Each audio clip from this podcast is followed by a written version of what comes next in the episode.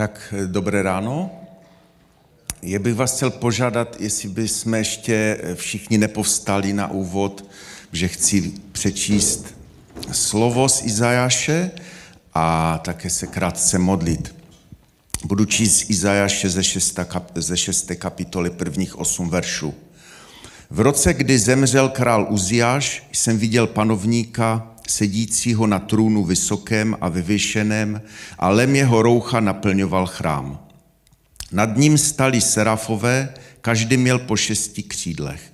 Dvěma, se zakry, dvěma si zakryvali tvář, dvěma si zakryvali nohy a dvěma létali. A jeden na druhého volal, svatý, svatý, svatý je hospodin zástupu. Celá země je plná jeho slávy. A čepy Prahu se otřásaly od hlasu toho, který volal, a dům byl plný kouře. I řekl jsem, běda mi, jsem zničen, protože jsem člověk nečistých rtů a bydlím uprostřed lidu nečistých rtů a mé oči viděli krále hospodina zástupu. V tom ke mně přiletl jeden z těch serafů a v ruce měl žhavý úhel, který vzal kleštěmi z oltáře. Dotkl se mých úst a řekl, Hle, tento úhel se dotkl tvých rtů, tvá vina je odvrácena a tvůj hřích je usmířen. Potom jsem uslyšel hlas panovníka, jak říká, koho pošlu a kdo nám půjde? Řekl jsem, zde jsem, pošli mne. Pane Ježíši, já ti děkuji, že eh, jsme se dnes mohli zde schromáždit, abychom přemýšleli o tvém slovu. Kež můžeme dnes více pochopit tvé záměry s námi. Dej mi prosím milost, abych o tobě mohl mluvit náležitě. Amen. Amen. Můžete se posadit? Ještě jednou dobré ráno vám všem. Eh, já bych chtěl eh, tím dnešním zamyšlením tak volně navázat na sérii, kterou teď měl Honza Měrka. Víme, že ta série skladala, se skladala ze čtyř dílů, mluvil o církvi, nejdřív jako o rodině, mluvil takové čtyři obrazy, čtyři metafory, eh, které v písmu najdeme a které eh, nějakým způsobem zobrazují to, co znamená církev. Takže první mluvil o rodině, eh, druhé zamyšlení bylo církev jako tělo, to znamená, církev se skládá z mnoho údů a každý z nás jsme jedním z nich pak mluvil o církvi jako nevěstě a nakonec, myslím, že to bylo dokonce minulý týden, mluvil o církvi jako chrámu, jako o božím chrámu, který se sestává z živých eh, kamenů. A každý z nás jsme jedním z těch kamenů a jak jsme dnes ráno na modlitbách mluvili, jsme se k tomu vraceli, že kameny mohou být živé a mohou být mrtvé. A je zajímavé přemýšlet o tom, co to znamená živý kámen, být živým kamenem a možná k tomu se i dneska dostanu. A dneska bych, jak už jsem říkal, chtěl volně navázat a zamyslet se nad tímto tématem z úplného počátku Bible, z knihy Genesis. A jelikož se většina z těch příběhů, o kterých dnes budu mluvit, nachází eh, před potopou, tak jsem nazval to kázání předpotopní církev. Nebudu se vás ptát, jestli se vám líbí ten obrázek, eh, spíš bych poprosil potom, abyste ho moc neukazovali, protože to je takové, mi to přišlo divné, eh, ale když se nad tím přemýšlel, nad tím tématem předpotopní, tak mě nenapadlo nic jiného než standard dinosaura já nevím, jak, eh, jak prostě zobrazit slovo předpotopní. Že předpotopní neznamená vlastně jenom ta doba, která byla před potopou, protože všechny ty příběhy se nestaly před potopou, a většina z nich, že to je tak v přeneseném slovám významu, že něco předpotopního je prostě něco starého, ale mi přijde, a možná přijde možná, že to už je dávnější doba, že se hodně mluvilo o dinosaurech, si pamatuju, doufám, že mi to můj syn odpustí, si pamatuju, když ještě chodil do, do školky, on chodil dva, dva roky před školkou, tak ještě v tom nižším věku, tam probírali dinosaury a jednou přišel domů a ptal se mě, jestli když jsem byl malý, žili dinosauři eh, na zemi. Eh, čili nevím, jestli žili dinosauři v době první církve, o tom dnes nechci mluvit, ale tak si myslím, že to je něco, co zaujme na první pohled a možná vás to zbystří vaši pozornost, o čem dnes budu mluvit. Dneska budu chtít mluvit o církvi tak volně. To znamená, dneska tím pojmem nechci to nějak specifikovat odborně teologicky, že to znamená eklesia, svolané zhromaždění a přesně, co to znamená. Dneska pod tím pojmem prostě myslím jednoduše skupinu lidí, kteří se rozhodli následovat Krista, kteří pochopili, eh, tak jak eh, jsem četl v tom textu od Izajaše, že byli očištěni že byli tak, jak Izajáš byl očištěn tím uhlíkem, který se dotkl jeho rtu, tak my jsme byli očištěni krví Ježíše Krista a skrze eh, to očištění můžeme být použitelní pro Pána a můžeme jej nasledovat. A abychom jej nasledovali, tak se musíme proto rozhodnout. Tak jak stejně jak se ptá eh, panovník eh, hospodin, jak se ptá Izajaše, na otázku, koho pošlu a kdo nám půjde, tak Izáš odpovídá, zde jsem, pošli mne. Tak přesně tak si dnes představují církev, že my jsme se rozhodli jít za pánem a chtěl bych přemýšlet nad tím, co to znamená, chtěl bych přemýšlet nad tím e, příběhy z naprostého počátku Bible. Možná, že jste nikdy takto nepřemýšleli, tak věřím, že to pro vás bude nové, zajímavé ale určitě nezůstaneme pouze u těch čtyřech příběhů. Vždycky se ten eh, příběh budu snažit ukázat, že vlastně toto eh, mluví novozákonní písatele, že to není něco, co by bylo vytržené z kontextu, protože celá Bible je o Ježíši a je úžasné, když přišel Ježíš a když osvětlil učedníkům své slovo, tak najednou viděli prostě Ježíše všude, viděli jej ve starém zákoně a tak bych chtěl dneska, aby to bylo i s dnešním zamyšlením. A bude to hodně praktické, takové drsně praktické, eh, co to pro nás znamená a o tom, o tom na konci. Takže první příběh, nad kterým bych se chtěl zamyslet, a ještě jednu věc, eh, ještě jednu věc zdůrazním na úvod, Eh, budeme přemýšlet nad těmi čtyřmi příběhy a možná, že nám dojde něco společného. Tak přemýšlejte už od začátku, co by to mohlo být. První příběh je o Adamovi a Evě a zakázaném ovoci. Všichni to znáte, nemusím to eh, nějak déle rozebírat. Eh, had, který byl nejchytřejší ze zvířat, svedl Evu, Ona pojedla zakázané ovoce, dala i svému muži a ten také pojedl. V tom se jim otevřeli oči a poznali, že jsou nazí a schovali se před hospodinem. A pak probíhá takový zajímavý dialog mezi Bohem a těmito dvěmi lidmi. Genesis 3, 11. verš. I řekl, kdo ti pověděl, že jsi nahy, ptá se hospodin Bůh. Eh, Adama. Nejedl jsi ze stromu, z něhož jsem ti zakázal jíst? Člověk odpověděl, žena, kterou si dal, aby byla se mnou, ta mi dala z toho stromu a já jsem jedl. Na to hospodin Bůh ženě řekl, co jsi to učinila? Žena řekla, no had mě podvedl a já jsem jedla. Víte, nevím, jestli to tam cítíte, Adam a Eva měli něco dělat tom konkrétním případě spíš nedělat, že? Ale ten boží příkaz neuposlechli. A co je zajímavé, Adam sfaluje vinu na Evu a Eva na Hada. Je to tak? Oba popírají co? Svou zodpovědnost. A to je to slovo, o kterém dnes budeme mluvit. Oba popírají svou zodpovědnost. Za to nemohu já, ale za to může někdo jiný. To není moje chyba. Věděli, že to, co udělali, je problém, ale odpovědnost přehodili na někoho jiného. Dá se říct, že tím popřeli svou vinu.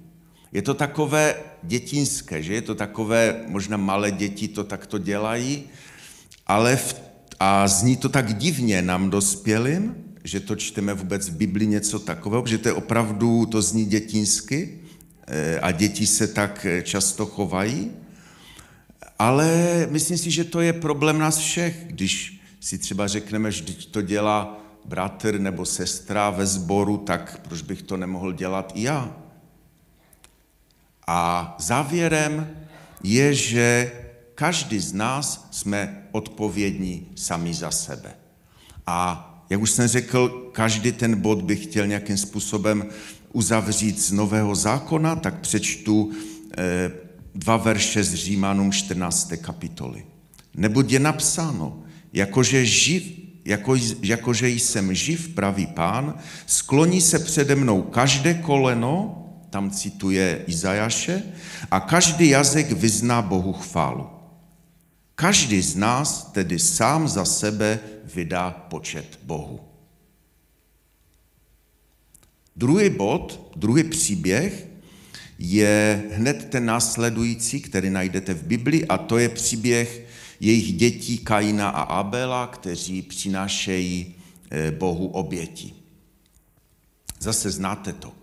I když se zdá, to jsou jejich děti, čili časově velmi krátký čas, ale mezi tím se stalo hodně věcí. Oni byli Adam s Evou vyhnáni z ráje, Bůh na východní straně Edenu postavil cheruby s míhajícími se plamenými meči, aby střežili cestu ke stromu života. A nejdřív se jim narodil Kain, který potom, když vyrostl, obdělával půdu a později se narodil Abel, který se stal, jak dobře víte, pastýřem ovcí. Kain přinesl oběť z plodu země a Abel z prvorozených ovcí svého stáda a z jejich tuku.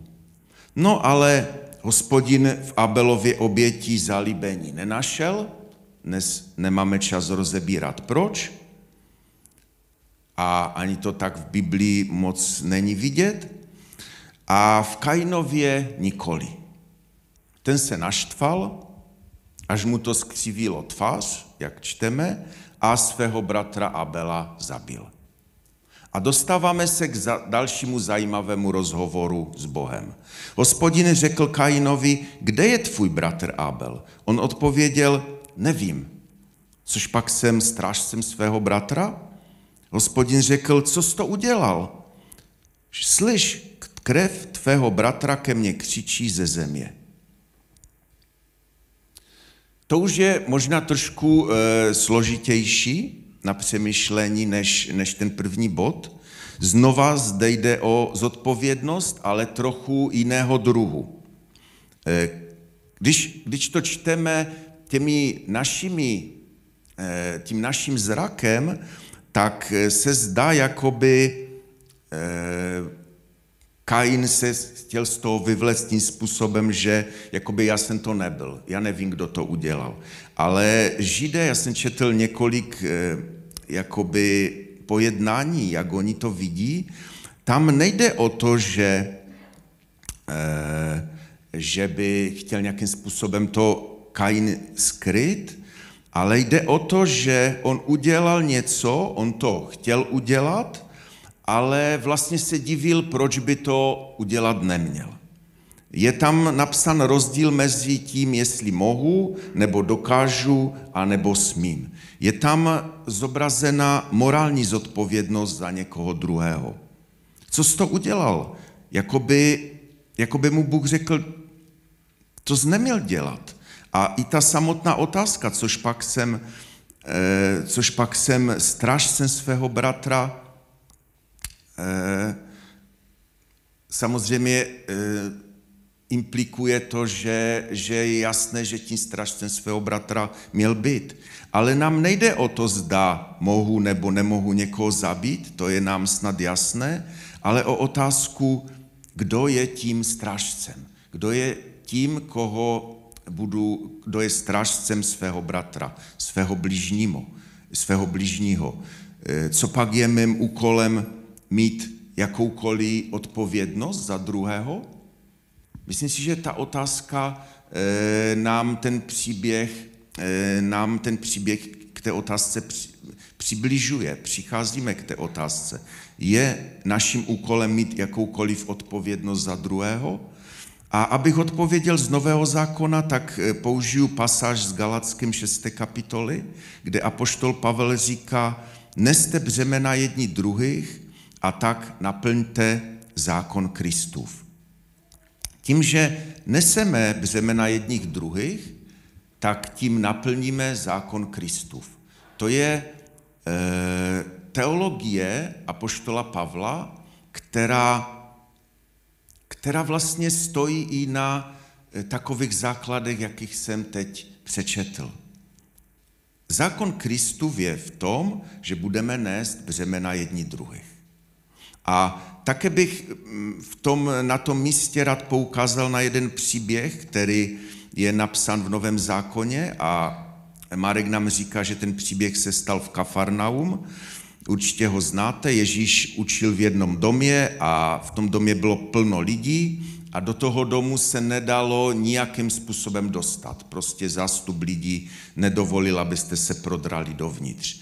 A chlapi nesli na nosítkách ochrnutého člověka a když se tam nemohli dostat dveřmi, tak prostě je napadlo, že vylezou na střechu, rozebrali střechu a e, toho ochrnutého člověka spustili na nosítkách přímo před Ježíše. Znáte ten příběh.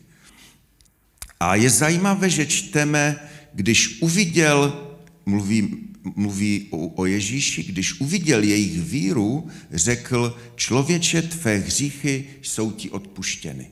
Nevím, jestli jste si toho všimli, tam se nejednalo o víru toho člověka, který byl na nosítkách, na základě které by odpustil Ježíš eh, vinu toho člověka, ale jednalo se o víru těch, těch chlapů, kteří přinesli toho člověka před Ježíše. A pak ho ještě navíc uzdravil, abyste, tak jak říká farizeum Ježíš, abyste věděli, že syn člověka má pravomoc odpouštět hříchy.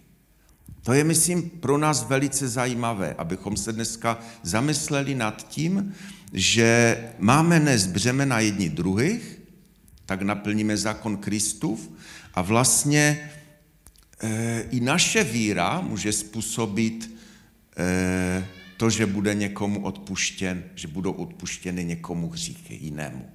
To je velice zvláštní, ale to je, to je nový zákon, to, je, to, to jsou slova apoštola Pavla. Dalším, čili, eh, čili abych to zhrnul, druhý příběh nám ukazuje jakousi morální zodpovědnost, e, možná jeden za druhého, e, tak bych to asi, asi zhrnul. Třetím příběhem je příběh o Noem a o potopě. Zase známe příběh, nicméně já se přiznám, že mu moc nerozumím eh, a nechci proto dělat nějaké dneska teologické závěry, ale chci vám předložit takové určité přemýšlení, které jsem vyčetl z, z různých rabínských Eh, zamyšlení, které je možná trošku jiné, než eh, jsme doposud nad tím přemýšleli. Ale říkám, každý určitým způsobem víte, máte svoje určité povědomí o tom příběhu, nechci vám nic bořit, ale chci vám ukázat, jakým způsobem rabini přemýšlejí. Možná, že to bude trošku jiné, než jak jsme zvyklí. Víme, že Noé byl muž spravedlivý a že bylo do něj vloženo obrovské očekávání. Jeho otec Lámech mu dal jméno Noé, což znamenalo, ten nám dá odpočinutí, nebo v jiném významu útěchu od dřiny, kterou máme se zemí, jež hospodin proklel. A Bůh viděl, že se začalo množit a rozmnožilo lidské zlo na zemi. A že všechny myšlenky, které lidé spřádají, jsou den co den jen zlé a začal litovat, že vůbec učinil člověka a trápil se v srdci. A řekl si, jsme tu z povrchu země, ale čteme, ale Noé nalezl milost. Byl spravedlivý a poctivý. A víme, jak to dopadlo. Země byla zaplavena a přežila pouze Noého rodina, to znamená Noé a jeho žena a jeho tři synové spolu s jejich manželkami. A samozřejmě zvířata, že? A Noé byl naprosto oddaný a poslušný Bohu. Na počátku příběhu, jak už jsem říkal, bylo o něm napsáno mnoho nadějných slov a proběhla potopa, ale ten příběh končí tak, tak zvláštně, tak, takovým způsobem, kdy se na tom, ani se nám nad tím nechci přemýšlet, protože to je takové zvláštní, zvláštní konec toho člověka. Víte o tom, že on se stal prvním vinařem? Bible píše, že byl prvním, kdo vysadil vinici, napil se, opil se a ležel náhy ve svém stanu. Já už jsem říkal, nechci ten příběh rozebírat, protože mu nerozumím nějak extrémně. V Onoem najdeme i několik zmínek v Novém zákoně a na jejich, na jejich základě vznikly velmi zvláštní teologie. Některé počítají s Noem, že to byl svatý člověk a proto tu jeho opilost je třeba nějak vysvětlit. Tak jsem slyšel třeba vysvětlení, že vlastně Noé, chudáček, eh, on věděl, že před potopou, oni ti lidé, kteří to vytvořili, tu teorii, řekli, že před potopou vlastně se nekvasilo nic, že prostě neprobíhalo kvašení a teď najednou byla potopa, najednou se věci začaly kvaš, kvasit, no on chudáček chtěl se napít, napít moštu a, a netušil, že to bylo skvašené a tak vlastně za to ani nemohl. Víte, mě osobně se ty teorie moc nezdají, eh, ale nechci do toho zabředávat a nechci eh, si z toho dělat legraci, ale řeknu vám jenom takové přemýšlení, které jsem eh, nějakým způsobem pochopil z těch různých midrašů, četl jsem jich víc na to téma, když židé a židovští učenci a mnozí ani nepoznali Krista, prostě židé, rabíni, jak přemýšlejí nad tím příběhem, tak, tak jsou takový, eh, přistupují k tomu podobně jako já, neví si s tím rady. A hodně srovnávají ten příběh eh, Noého třeba s Abrahamem, kdy, když Abraham, když se dozvěděl, že bude zničena Sodoma, tak začal neskutečným způsobem smlouvat s Bohem. Začal jakoby až by se dalo říct, až Boha obvinovat. Co pak zničíš ze spravedlivým i zločince? A u toho Neho se zdá, jak by prostě byl věrný Bohu, a, ale nic víc tam v tom příběhu nečteme. Říkám, nechci to déle rozvádět, ale jenom řeknu takový eh, takový závěr, který jsem vyčetl u z těch židovských eh, midrašů. Oni židé říkají na základě toho Noého příběhu, kdo se nepokusil zachránit svět, nezachrání ani sám sebe. To není, to není moje myšlenka, to je myšlenka, jak už jsem říkal, kterou jsem vyčetl z těch židovských přemýšlení. A eh, to jsou silná slova, že? Zachránit svět. To je, jako jak můžeme zachránit svět.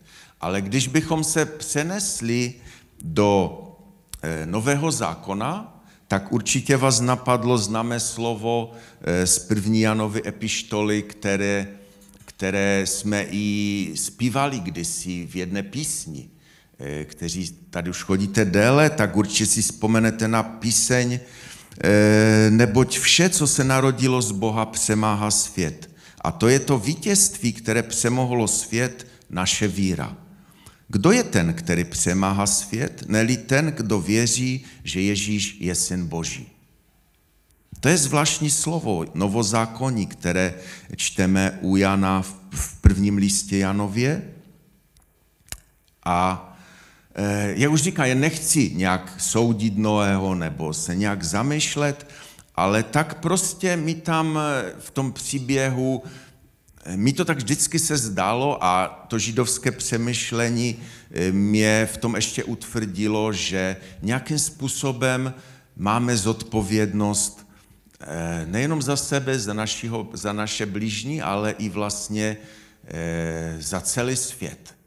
To je hodně silné slovo, nicméně tady by možná se slušilo trošku více to rozvést, ale doporučuji k zhlednutí sérii, kterou měl Bohuš, která se nazývá Neviditelná realita, která vlastně mluví o tom, že když, když eh, došlo po potopě eh, k takovému tomu příběhu kolem věže Babel, o, tom příběhu ještě budeme mluvit, tak eh, tam prostě se dočteme, že Bůh si nechal ve své pravomoci Izrael a všechny ostatní národy dal pod vládu té své nebeské rady, těch nebeských mocností. A když Ježíš potom eh, po událostech letnic, kdy byl vlastně ta událost, už potom Ježíš zemřel a byl vzkříšen a mm, přišel Duch Svatý na, na učedníky Ježíšovi a na ty všechny, kteří byli schromažděni v domě, tak e, tam je vlastně jakoby do vysvětlení toho příběhu, že všechny ty národy začaly mít možnost přistoupit k Ježíši.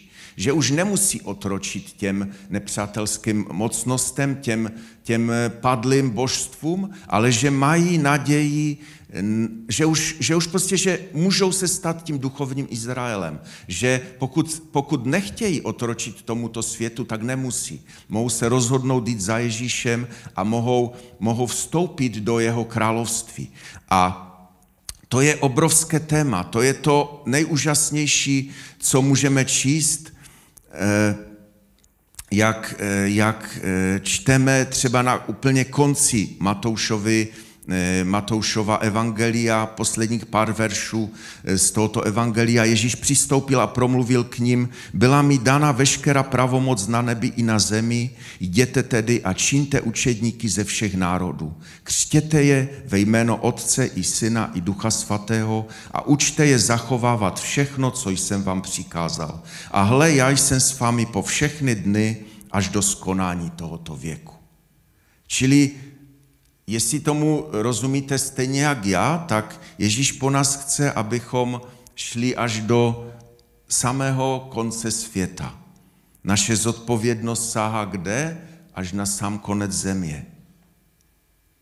Čtvrtý příběh, abych nezdržel, protože čas velmi rychle utíká, je příběh, jak už se říkal, příběh o babelské věži. A ten také znáte, nebudu, nebudu se kolem toho dlouho zdržovat. Eh, měli, řekli si jeden druhému, uděleme cihly, důkladně je vypalme a měli cihlu místo kamene, asfalt místo malty a řekli, nuže vybudujme si město a věž, jejíž vrchol bude v nebi. A uděláme si jméno, abychom se nerozptylili po celém povrchu země. Hospodin sestoupil a viděl to město a věž, které ličtí synové stavěli. Hospodin řekl, hle, jsou jeden lid a všichni mají jednu řeč a toto je začátek jejich činnosti. Tak pro ně nebude už nemožné nic. To si, co si usmyslí udělat.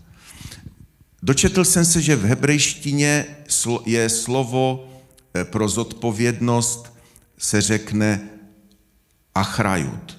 A v tom slyš, slovu je slyšet slovo acher, které má znamenat někdo jiný.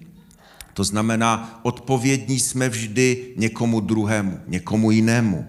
A je jasné, a určitě to všichni vidíte, už vám to dochází, že člověk se v tom příběhu po potopě e, toužil vlastně vydrápat až do nebe, dostat se až do nebe a tak zaujmout místo, které náleží jedině hospodinu, Bohu. Proč to tak chtěl udělat?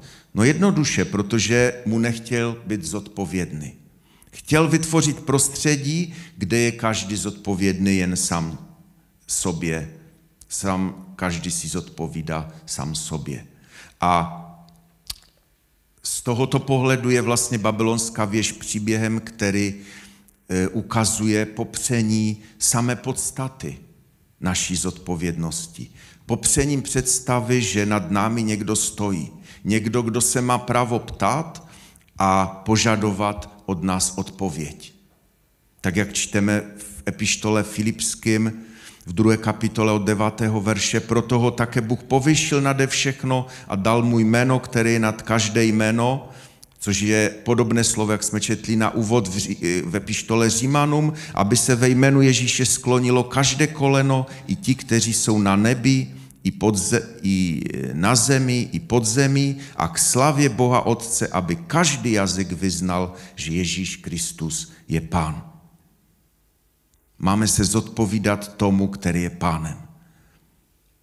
A e, tu jsem teď tak, myslím, celkem letecky proběhl čtyři příběhy a určitě e, jste, věřím, pochopili, co, co vám dneska chci předat, že jsme viděli na základě těch čtyř prastarých, jak už jsem říkal, předpotopních příběhů, Eh, jsme mohli vidět takové jakési pečlivě vybudované drama lidské odpovědnosti. Odpovědnosti lidí, kteří jej poslouchají, následují tak, jak on to naplánoval od, od samého počátku. A rád bych to schrnul slova, slovy eh, Jonathana Saxe, který zajímavě píše o osobnostním růstu člověka. A ten jeho citát vlastně naráží na to, co jsem teď řekl. Eh, cituji. Každé dítě si musí nejdřív uvědomit, že dokáže vědomě ovlivňovat to, co dělá, pak musí zvládnout přechod k morální zodpovědnosti, k poznání, že ne vše, co je schopno udělat, je správné, z léty si člověk musí uvědomit svou spoluzodpovědnost za osudy druhých, aby věkem dospěl k poznání, že morálka není jen lidskou konvencí, ale že je vepsána do řádu naší existence, musí poznat, že svět má svého tvůrce. To si myslím, že to dobře zhrnuje eh, ty čtyři příběhy, které jsem teď eh, nějakým způsobem rozebral. A to jsou slova učence, který je velice známý, nebo byl velice známý, ale ty slova, ta slova zapsal bez eh, vědomí Kristovi oběti. On nevěřil. Nevím, jestli nakonec uvěřil, už nežije, ale to je mezi ním a Bohem. Není mým eh, úkolem to soudit, ale co mě zaujalo v tom, v tom eh, textu je, že se tam čtyřikrát opakuje slovo musí to musíme, to musíme, musíme, dítě musí udělat to, to, to. A už e, tak nějak vidím a vnímám, že, že my bychom rádi zareagovali, já nic nemusím, já jsem spasen z milosti. Je to tak? Teda u mě to tak je. Já nic nemusím, já jsem spasen z milosti. Ano, to nepomíra, nepopírám, nicméně Eh, pojďme si dočíst tu eh, pasáž k Filipským, kterou jsem teď eh, před chvíličkou začal číst, jestli to tam můžete dát.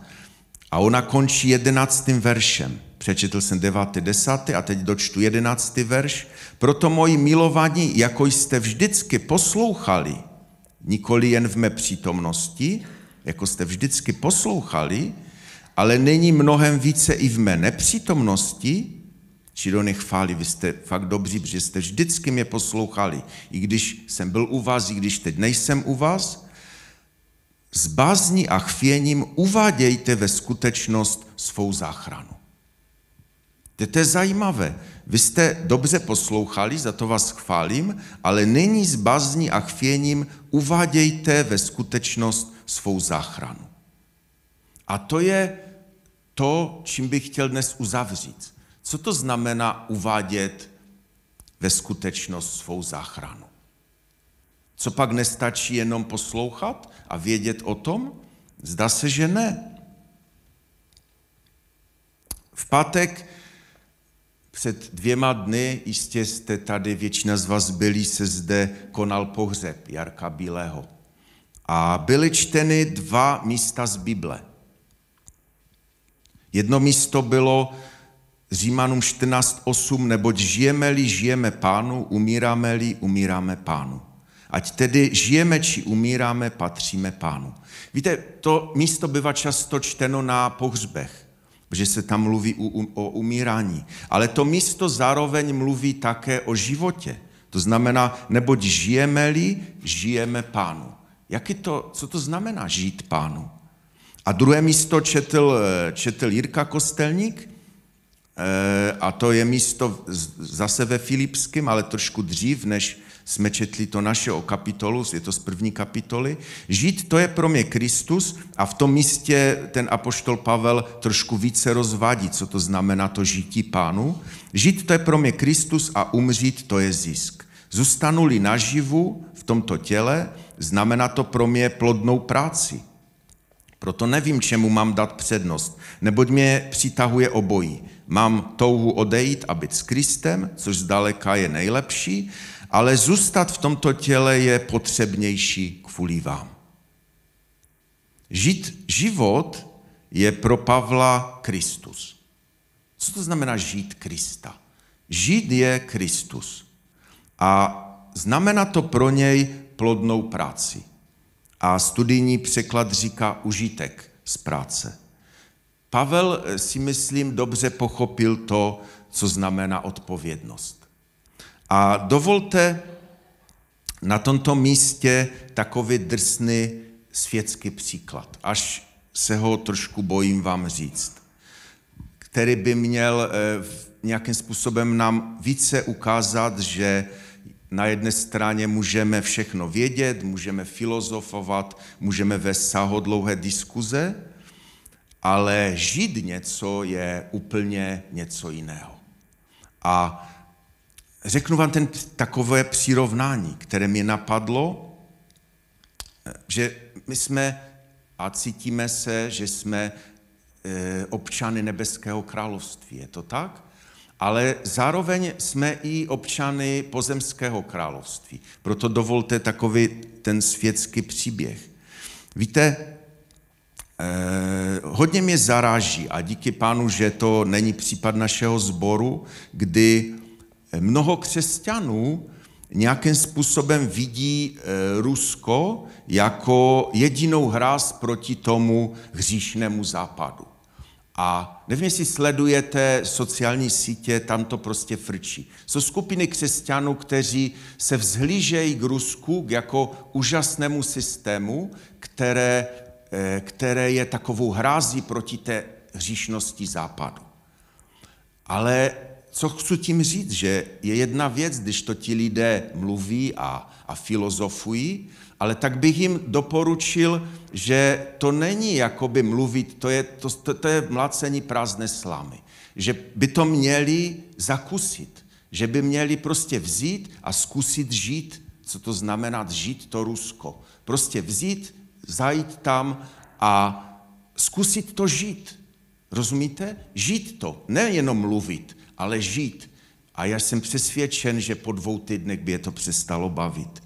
A tak bych chtěl eh, dneska zakončit tím, že eh, když se rozhodneme žít v Božím království, tak nějakým způsobem žití znamená Eh, znamená to, že aplikujeme ty věci na svůj život. Že nebudeme jenom těmi, kteří, eh, kteří filozofují, eh, kteří přemýšlejí, kteří znají dobře teologii, ale jestli je něco dobré nebo špatné, to poznáme jedině tehdy, když to vyzkoušíme. Když, když to zakusíme na sobě, když to začneme žít.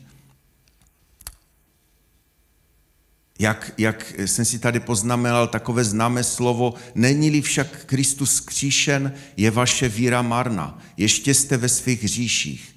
A pokračuje o verš dále, máme-li naději v Kristu jen v tomto životě, jsme nejubožejší ze všech lidí. Co to znamená? Zamysleli jste se nad tím, když, když budu křesťanem jenom na oko, když budu vědět všechno o Bohu a budu, budu prostě mít nejlepší teologii, ale budu žít tak, jak žije tento svět, tak přece na mě nemůžou platit ta slova apoštola Pavla. Proč bych měl být neubožejší ze všech lidí, pokud Kristus nebyl vzkříšen?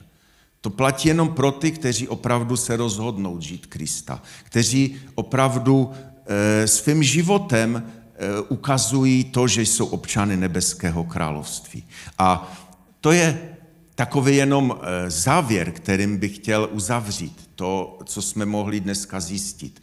Že být Kristovým následovníkem je vlastně spočívá i na tom, že jsme zodpovědní. Že jsme odpovědní sami za sebe, za své jednání, že jsme odpovědní jeden za druhého, že jsme zodpovědní e, za celý svět. To je opravdu silné slovo, ale věřím, že to je biblické a jsme zodpovědní před Pánem, před kterým se jednou postaví každý z nás a před kterým každý z nás poklekne. A Vědět je jedna věc, ale dělat to je úplně něco jiného, jak říká Jakub, bratr Ježíšův. Tím slovem, to je Jakub 1.22, tam říká, tím slovem je ale potřeba se řídit. Nenamlouvejte si, že mu stačí jen naslouchat. Na počátku jsme četli o tom, co slyšel Izajáš. Potom jsem slyšel hlas panovníka, jak říká, koho pošlu a kdo nám půjde. A pokud toužíte eh, spolu s Izajašem vyznat, zde jsem, pošli mne, tak pojďme teď povstat a pojďme mu to říct Bohu v modlitbě. Protože eh, jsem dnes předestřel podle mého názoru velmi těžký úkol. Já osobně si myslím, že ty věci, které máme dělat a které jsem eh, vyskoumal, které jsme nějakým způsobem uviděli v písmu, je nesmírně těžký úkol a myslím si, že bez boží pomoci ho nejsme schopni uskutečnit. Ale díky pánu on poslal ducha svého svatého, který nás uschopňuje. Ale přesto všechno on chce, abychom vykročili, abychom spolu Eh, jak už jsem říkal, pochopili jednu věc, že jsme očištěni krví Ježíše.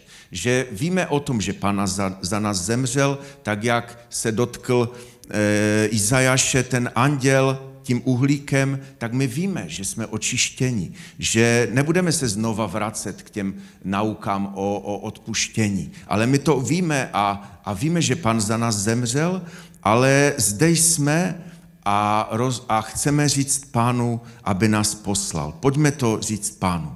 Pane Ježíši, my tak dnes vyznáváme, že, že věříme, že ty jsi byl vzkříšen. Že věříme, že, že, to, eh, že to je pravda a proto naše, není, naše víra není marná, tak jak jsem četl eh, v listu korinským. A tvou oběti na kříži se to stalo, pane Ježíši. To, to, co slovy Izajaše, co se stalo tím uhlíkem, který jsem četl na začátku. Naše vina je odvracena a náš hřích je usmířen. Ale my chceme dnes jít dál, pane, a chceme zareagovat na tvé volání, které zní, koho pošlu a kdo nám půjde. Pane, my tak jsme zde, abychom ti řekli, pane, chceme, pošli nás. My chceme Eh, být těmi, kteří jsou zodpovědní, kteří opravdu svým životem nesou eh, jeden druhého na svých bedrech, pane, kteří nesou ten kříž, eh, kteří, kteří prostě se rozhodli žít tebe. My chceme žít Krista, pane. My nechceme zde chodit týden co týden a filozofovat a rozebírat, jak bychom měli a co bychom měli, ale přesto si žít svým životem. Pane, my opravdu chceme být těmi, kteří tě nasledují svým životem a chceme, aby to bylo vidět na našich životech. Prosíme tě, Duchu Svatý, uschopni nás k tomu. My si uvědomujeme, že to je obrovský úkol a my toho nejsme schopni. Ve tvém svatém jménu Ježíš. Amen.